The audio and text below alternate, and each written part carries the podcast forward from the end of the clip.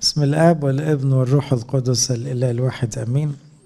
ناخد موضوع اسمه تعبيرات الحب المقدس. كلكم حافظين أو عارفين نص مشهور في الإنجيل بتاع إيه؟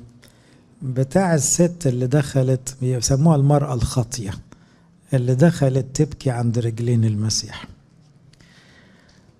أنا هطلع سنة بره موضوع الخوف المقدس. وارجع للحب المقدس. وإحنا اتفقنا دول إيه؟ قريبين لبعض قوي. ما يجيش حب من غير خوف ولا خوف من غير حب.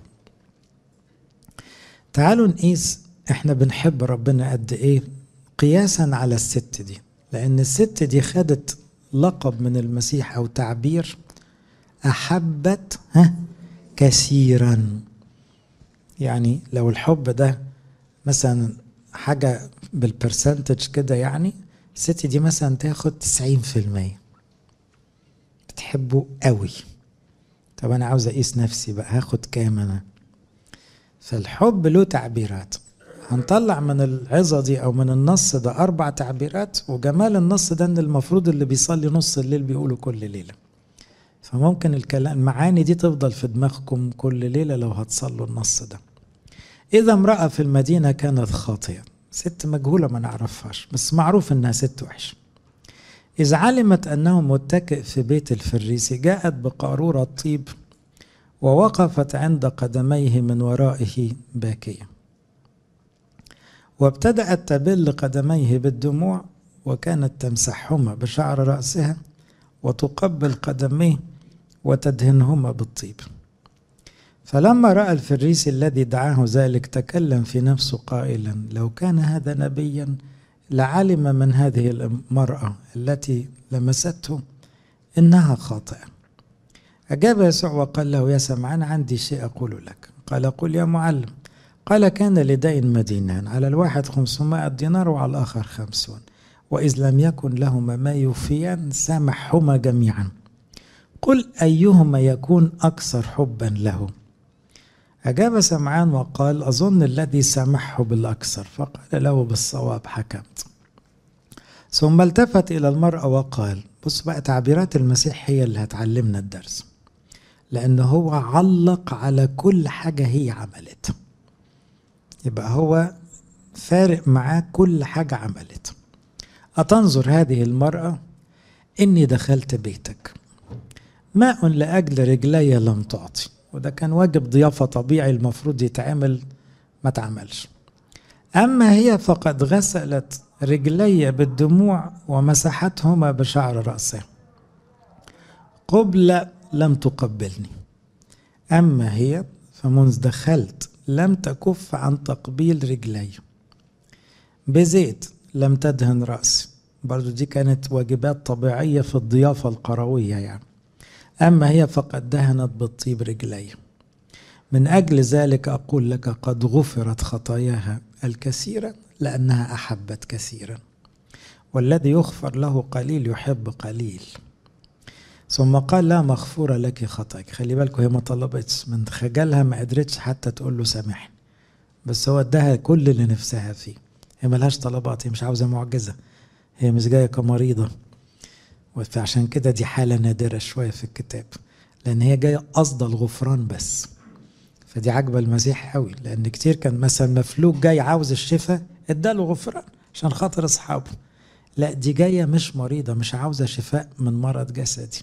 هي نفسها تسمع الكلمة دي. فقالها لها على طول. فابتدأ المتكئون معه يقولون في أنفسهم من هذا الذي يغفر خطايا أيضا؟ فقال للمرأة إيمانك خلصك اذهبي بسلام. أول تعبير أنا هكلمكم عن تعبيرات حبنا لربنا اللي بتوزن عند ربنا. في تعبيرات كتيرة قوي بس هما في النص هنا في أربع حاجات. هنحاول نراجع نفسنا عليهم. التعبير الأولاني الدموع. لأنه اتقال مرتين ابتدأت تبل قدميه بالدموع وكانت تمسحهما بشعر رأسها وبعدين لما المسيح علق بنفسه قال أتنظر هذه المرأة إني دخلت بيتك وماء لأجل رجلي لم تعطي أما هي فقد غسلت رجلي بالدموع ومسحتهما بشعر رأسها الدموع يا أحبائي طبعا مش كل واحد بيبكي بسهولة. في ناس دموعها قليلة قوي وفي ناس دموعها سهلة. لكن عموما الدموع من أكتر التعبيرات الصادقة. والدموع أشكال وألوان. في كتاب جميل للبابا شنودة اسمه الدموع. الدموع منها أنواع بس غالبا كلها حلوة عند ربنا. أكتر دموع حلوة دموع الخجل. لما الواحد يبقى مكسوف من ربنا اللي هي الدموع دي. لما يكون واحد عامل عملة فيبكي دي حاجة عند ربنا كبيرة أوي. مهما كان ملخبط. الست دي طبعا عايشة في الزنا قبل كده فيعني حاجة صعبة. لكن دموعها كانت حاجة كبيرة قوي عند ربنا. بالذات وهي بتبكي قدام الناس ففاتحة روحها. ما هو اللي بيبكي زيادة ده الناس بتقول عامل عاملة. فهي فضحت روحها بالموقف ده.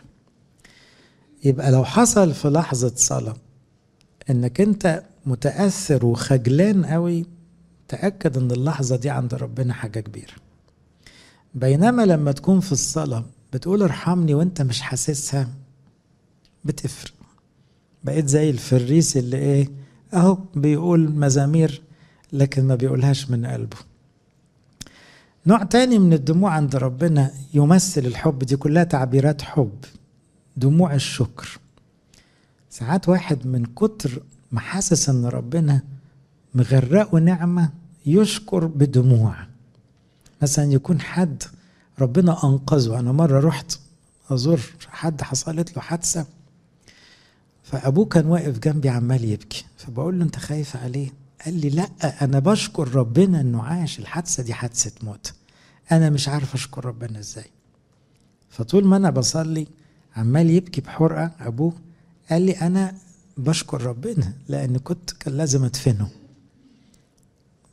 فإحساس الشكر الجامد ده خلاه يبكي. دي عند ربنا معناه بيحب ربنا قوي. اللي يشكر بانفعال مش بيقولها على الماشي في فرق بين كلمة شكرا وبين شكرا من القلب دي بتفرق عند ربنا ده تعبير حب. في دموع تالتة دموع الصراخ. الصراخ يعني إيه؟ والصراخ لأجل طلب حلو. واحد بيصرخ من أجل إنسان بيضيع. دي عند ربنا غالية جدا. لما واحد يصلي الناس للشباب اللي بيضيع ويصلي بدموع واحد حاسس إنه في بيت بيخرب فبيصلي بدموع. دي عند ربنا الحاجات دي غالية جدا والسما تتهز. يبقى ربنا بيقدر التعبير ما هو ما يقولش حاجة وبس. دخلت بيتك ماء لرجلي لم تعطي هي لم هي غسلت بالدموع قدمي يبقى هو شايف دي حاجة كبيرة قوي من هنا يجي كلمة طوبى للحزانة لأنهم يتعزون. ذهبي الفم لما شرح الحتة دي الحزانة دي قال في نوعين عند من الحزن عند ربنا غاليين قوي. حزن الواحد على نفسه في التوبة وحزن الواحد على العالم من الشر. الاتنين دول يعجبوا ربنا. فاهمين؟ لما مثلا جاب المثل التاني في دانيال. قال دانيال كان بيبكي في صلاته على شعبه. قال طوبى للحزانة الآن. دانيال ده عند ربنا بعت له رئيس الملائكة ميخائيل وقال له أنت راجل محبوب. ليه؟ لأنه متأثر جدا بإحساس أن الشعب بعد عن ربنا. فدي عند ربنا غالية. تعبير الدموع كمان هجيب لكم كم آية تورينا أنه الكتاب مليان الحتة دي. بس خلي بالكم الدموع ما تجيش ارتفيشيال يعني مش هتيجي مصطنعة يعني. لازم تيجي تلقائية مش تيجي بقصد يعني. يقول في المزمور تيهاني رقبت اجعل أنت دموعي في ذقك. الزق اللي هو إيه؟ القربة. فكأنه المرنم هنا بيقول له حوش لي كام دمعة دول في إيه؟ في الزق بتاعك. دول أنا عارف يوزنوا عندك. دول ثروتي عندك. ما عنديش حاجة أعملها غير شوية إيه؟ دموع. عشان كده تلاحظوا في صلاة نص الليل بعد النص ده الكنيسة حطت كلمة جميلة قالت إيه؟ أعطيني يا رب ينابيع دموع كتير. ليه؟ لأنها طلعت غالية طلعت مؤثرة طلعت تفرق عند ربنا. في مرة تاني يقول تعبت في تنهدي أعوم في كل ليلة سريري بدموعي. دي حاجة كبيرة عند ربنا أوي. فاكرين مثلا أغسطينوس لما أمه بتبكي عليه؟ قديس أمبروسيوس قال لها مش ممكن يهلك. مش ممكن مع الدموع دي وابنك يضيع. هو فاهم ربنا عارف إن الدموع دي حاجة كبيرة قوي فربنا مش هيقدر يقاوم الحتة دي. آه لما بطرس بكى بطرس مش وش بكاء قوي يعني ما هوش الرومانسي قوي اللي دموعه قريبة غالبا لكن بكى بكاء مرا من غيظه من نفسه. كل الأناجيل كتبت بكاء مرا دي لأنها حاجة حاجة كبيرة. عدلت الدنيا على طول وصلحت حاجات كتيرة قوي يبقى أول تعبير يا ترى أنت ممكن توصل في انفعالاتك بربنا إلى دموع ودي مش مفروض نستعرض بيها قدام بعض. لا طبعا دي حاجة بينك وبين ربنا. لكن تأكد أنه لو ربنا اداك نعمة الدموع بانفعال صادق في قلبك دي حاجة توزن دي حاجة كبيرة عند ربنا. ده حب صافي ده حب نقي. ده غالبا ما بيتغشش. عشان كده في النشيد يقول حولي عنك عيناك لأنهما قد غلبتاني مرة كنت زمان بصلي في الصعيد. فكاهن معرفش بقى عايش ولا مش عايش. فكان بقى كان وقتها في حوار الكاهن يلبس الطيلسانة اللي هي التاج دي ولا الشاملة تلاحظوا في كهنة قدام يعملوا غطا كده مش مش المثلث كده زي الرهبان كده يعني.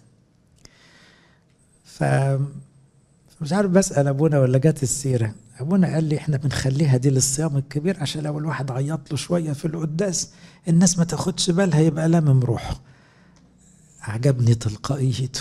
يعني إحنا في الصيام لازم نعيط شوية. فإيه نبقى مداريين الحكاية إحنا صعايدة ما يصحش.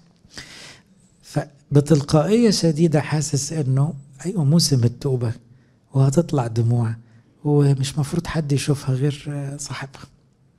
فده إحساس طالع تلقائي كده إنه ده العادي بتاعنا ده اللي بيحصل على طول يعني.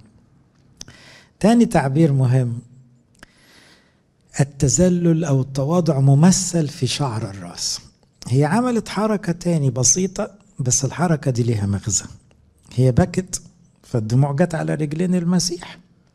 فبقت شعرها الطويل بتشيل بتمسح كأنها فوطة يعني مطرح الدموع. فيقولوا الآباء إن الشعر ده يعني جمال المرأة أو تاج للمرأة. فالحركة دي فيها نوع من التذلل الزيادة أو الانسحاق. أظن أغسطينوس اللي قال يمكن الشعر ده كان وسيلة من وسائلها لإيقاع بعض الناس في الخطية. يعني عاوز يقول ما ده تاج المرأة. فهنا ذكرها برضو النص مرتين. كانت تمسحهما بشعر رأسها وبعدين المسيح له المجد قال إيه؟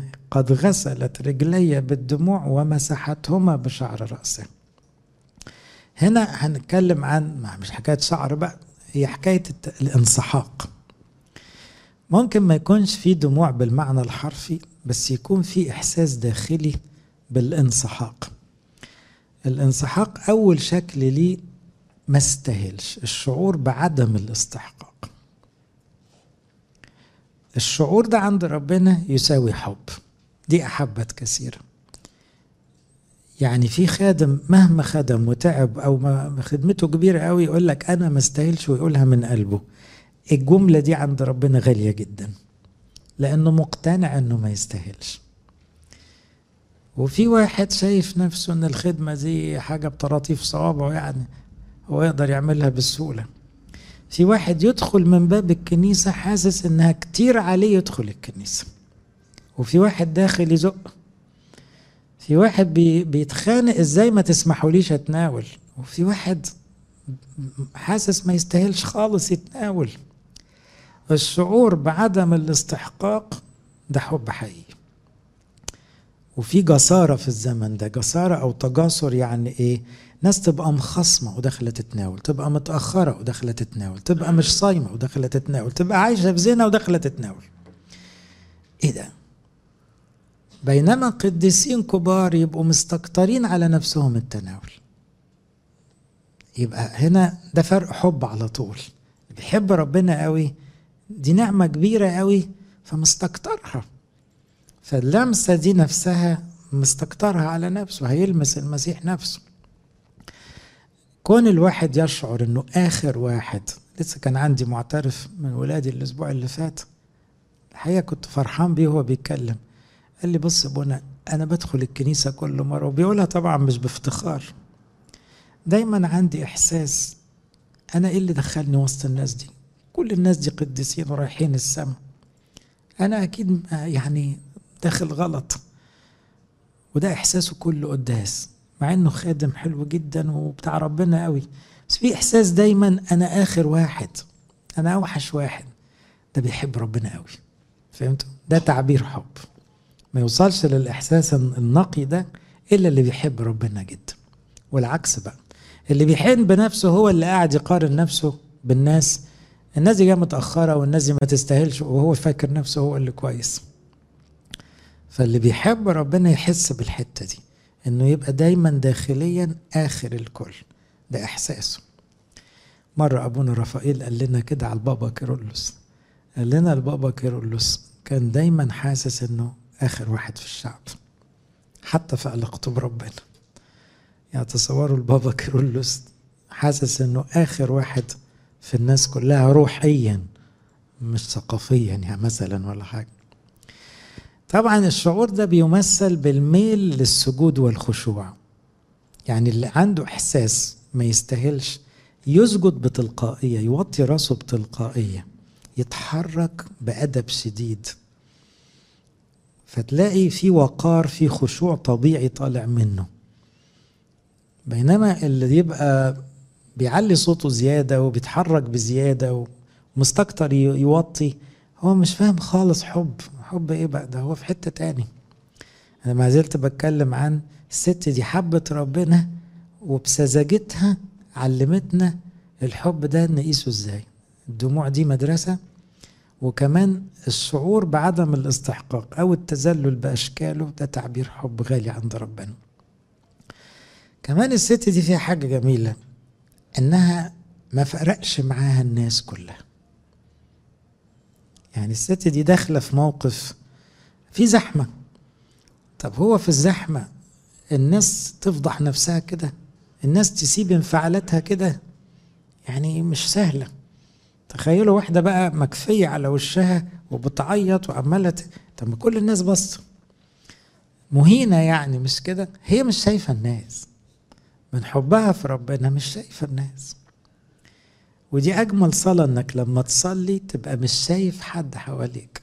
في قول كده لأحد الآباء القديسين أنت لم تصلي بعد طالما حاسس باللي حواليك.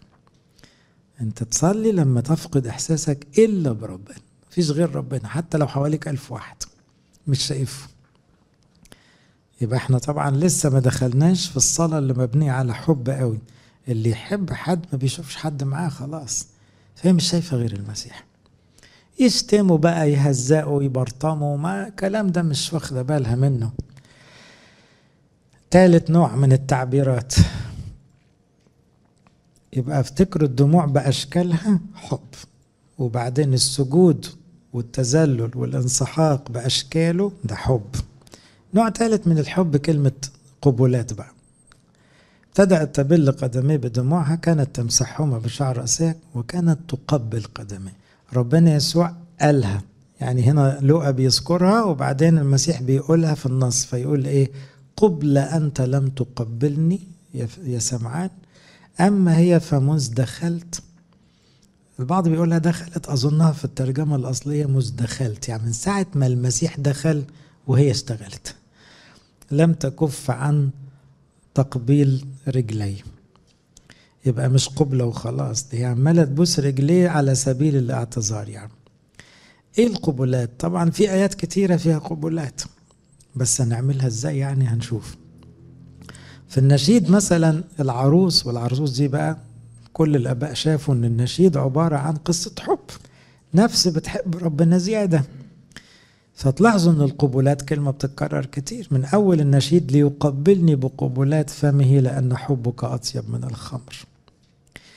وفي النص بتاع لوقا 15 بتاع الابن الضال وقع على عنقه وقبله. بس هنا تلاحظوا مين اللي بيقبل؟ ربنا في الآيتين دول. العريس هو اللي بيقبل العروسة والأب هو اللي بيقبل ابنه.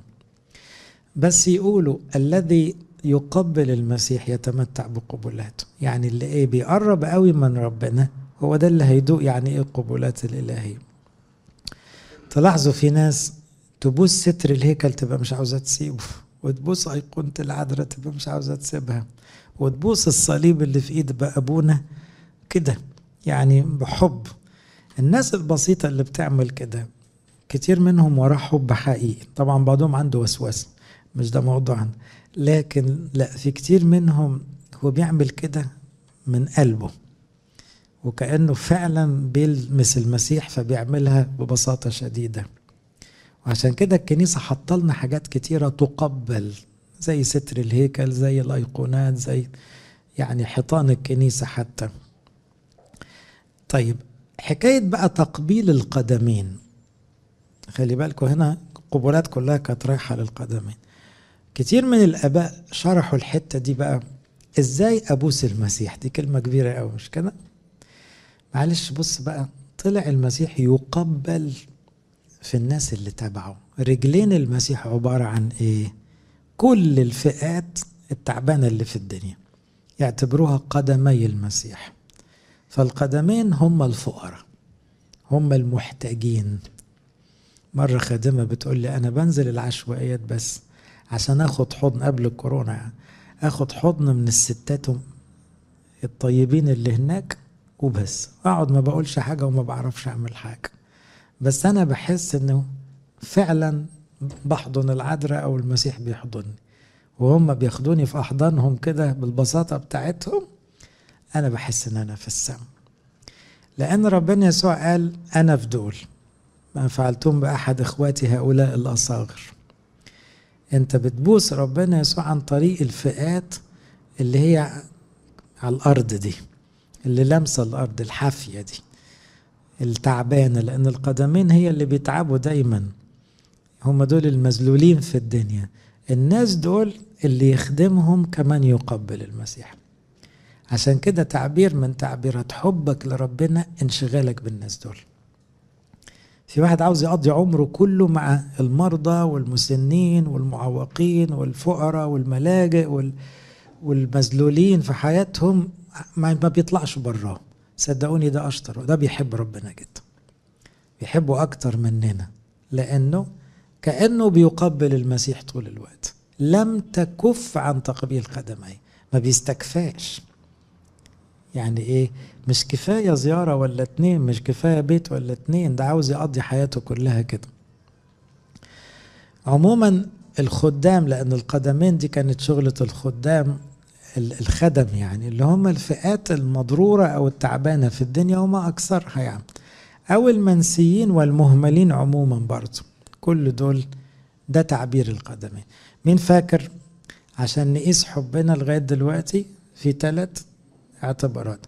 الانفعال النقي إن كان دموع شكر أو توبة أو حب أو مش كده والتذلل والسجود والإحساس بعدم الاستحقاق وآخر الكل ما يكون جواك وخدمة الرحمة بكل أشكالها كأنها قبلة لقدمي المسيح. يأتي آخر تعبير. وتدهنهما بالطيب. بزيت لم تدهن رأسي أما هي فقد دهنت بالطيب رجلي. بصوا التسلسل دخلت وطت قعدت تعيط شالت الدموع براسها وبعدين بقت تبوس رجليه وبعدين طلعت الطيب من جيبها وده لقيت على رجليه ده الطيب ده ده قصة كبيرة بقى. ليه؟ لأن عندنا كذا طيب تاني بقى. ساكبة الطيب بس دي كانت على رأسه.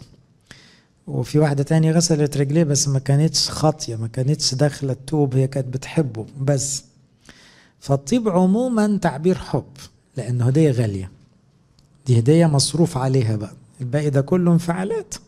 لكن دي واحدة اشترت دفعت فلوس وجابت حاجة غالية قوي ممكن تقعد سنة مثلا تحط منها. لا دي ده لقيتها دلق كده مرة واحدة.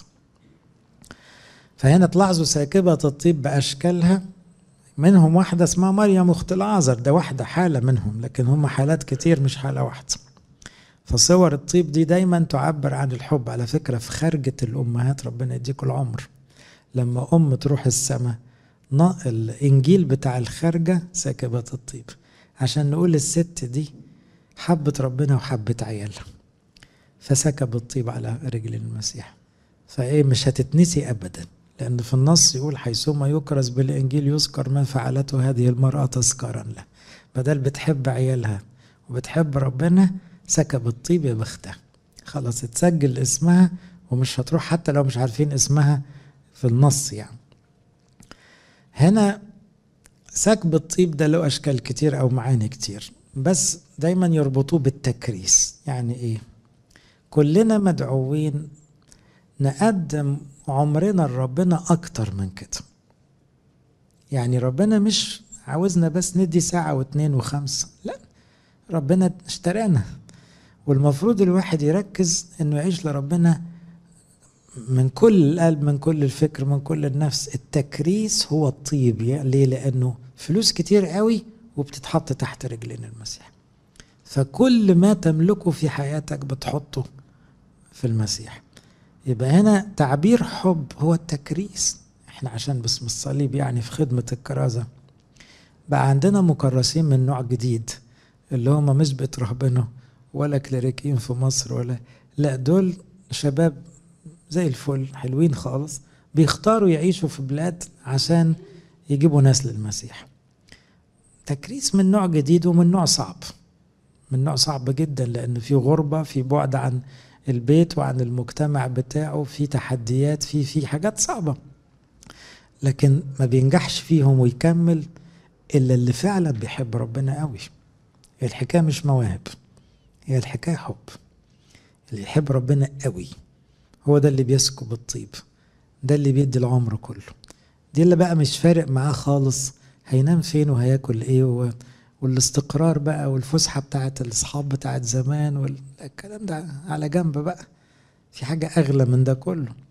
فهنا سكب الطيب دايما دعوة للتكريس. عشان كده الكنيسة بتقوله كتير عشان عاوزة كل شعبها مكرس. تكريس الوقت نفسه. يعني مجرد إن أنت زودت الوقت اللي بتديه لربنا عن زمان يبقى حبيته أكتر من زمان شوية. فاللي بيصلي خمس مزامير غير اللي بيصلي عشرين مزمور. اللي بيقعد مع الإنجيل خمس دقايق غير اللي بيقعد ساعة. اللي بيروح قداس غير اللي بيروح اتنين. ومش كواجب وتأدية واجب. هو بيقرب. اللي اختصر من شغله شوية وقت عشان يدي للخدمة كويس. يبقى بيحبه أكتر. فالحب بيزيد بيتقاس بتدي لربنا قد إيه من وقتك وصحتك ودماغك. تكريس. التكريس دايما مرتبط بكلمة واحدة بس بتحب ربنا؟ أتحبني؟ اشتغل ارعى خراف اشتغل. مش مهم أنت شكلك إيه وسنك إيه و... يعني الدكتور ناجي الله يناح روحه اللي راح السما من أسبوعين ده كان أمين خدمتنا. حياة مكرس أكتر من أي كاهن فينا. لأنه بيعمل مجهود مضاعف وهو فوق التمانين. ومجهود ما حدش فينا يقدر يعمله. ومسؤولية ملحة على قلبه جدا. ويعني بيحب الناس بجد بالرغم إنه كان شديد شوية بس اللي يقرب منه يعرف إن الشدة دي نقية جدا. مفيش أي حاجة شخصية. من أجل خلاص الناس. فطبعا تكريس من النوع الذهب يعني. سكب طيب خالص. كثير الثمن عند ربنا التعب ده غالي جدا بقى. فيبقى ده شكل آخر من الحب أو تعبير آخر هو سكب الطيب بعد الأربعة دول قال بقى الجملة التاريخية ربنا يسوع. قال غفرت خطاياها الكثيرة لأنها إيه؟ أحبت كثيرا. أما اللي بيغفر اللي بيحب قليل بيغفر له قليل. يعني إيه؟ في ناس بتحب ربنا على قدها فالتوبة على قدها والغفران على قده كل حاجة في حياتها كده قليلة. في ناس كتيرة بتكتفي بعلاقة هامشية مع ربنا حتى كده على الماشي بس ربنا مش عاوز كده عاوز النوع ده مش عاوز الفريسي. يا ترى الواحد فينا بينمو في المحبة؟ في أفسس أربعة في آية جميلة تقول إيه؟ صادقين في المحبة ننمو في كل شيء. لو بنحب ربنا قوي يحصل نمو في كل حاجة. تلاقي خوف ربنا زاد. تلاقي العطاء في حياتك زاد. تلاقي وقت ربنا زاد. تلاقي حب الصلاة زاد. تلاقي الغفران والتسامح زاد. تلاقي كل حاجة بتزيد. صادقين في المحبة ننمو في كل شيء. إلى ذاك الذي هو الرأس المسيح. يا ترى إحنا بننمو بقى؟ هل إحنا الواحد فينا دموعه ممكن تكون بتزيد ولا بتقل؟ هل السجود في المطانيات في أوضتك بعيد عن العين ممكن تكون موجودة ولا راحت خالص؟ هل الخدمة أنت مقبل عليها ولا بتزوغ منها؟ هل في تواضع حقيقي تذلل إحساس بأنك أنت آخر الكل؟ هل في عطاء بيزيد ويتضاعف في الوقت والصحة ولا بتستخسر؟ ما كل ده بيقيس الحب وده أهم مقياس في الحياة. حوالينا الناس بتحب ربنا قوي. أحيانا ما يكونوش معروفين بس في السماء معروفين. خلي بالكم. يعني مش كل الناس المعروفين بيحبوا ربنا قوي لكن اللي بيحبوا ربنا قوي موجودين في كل جيل. ممكن يكونوا بيشكروا على تجارب قاسية جدا بس بيشكروا ربنا وده انتصار آخر. يمكن ما جاش في النص هنا بس ده معناه حب كبير قوي. اللي تبقى تجربته شديدة جدا وعمال يسبح ويشكر. برضو ده حب كبير مش حاجة عادية. عشان كده ذهبي الفم بيقول محدش يستقل بأيوب. أيوب رغم تجربته القاسية ظل يحب الله. فيعني دي حاجة كبيرة جدا. لما يكون مجرب وبيعاتب ربنا ومالوش غير ربنا وما يرتاحش غير مع ربنا لأنه بيحبه بجد.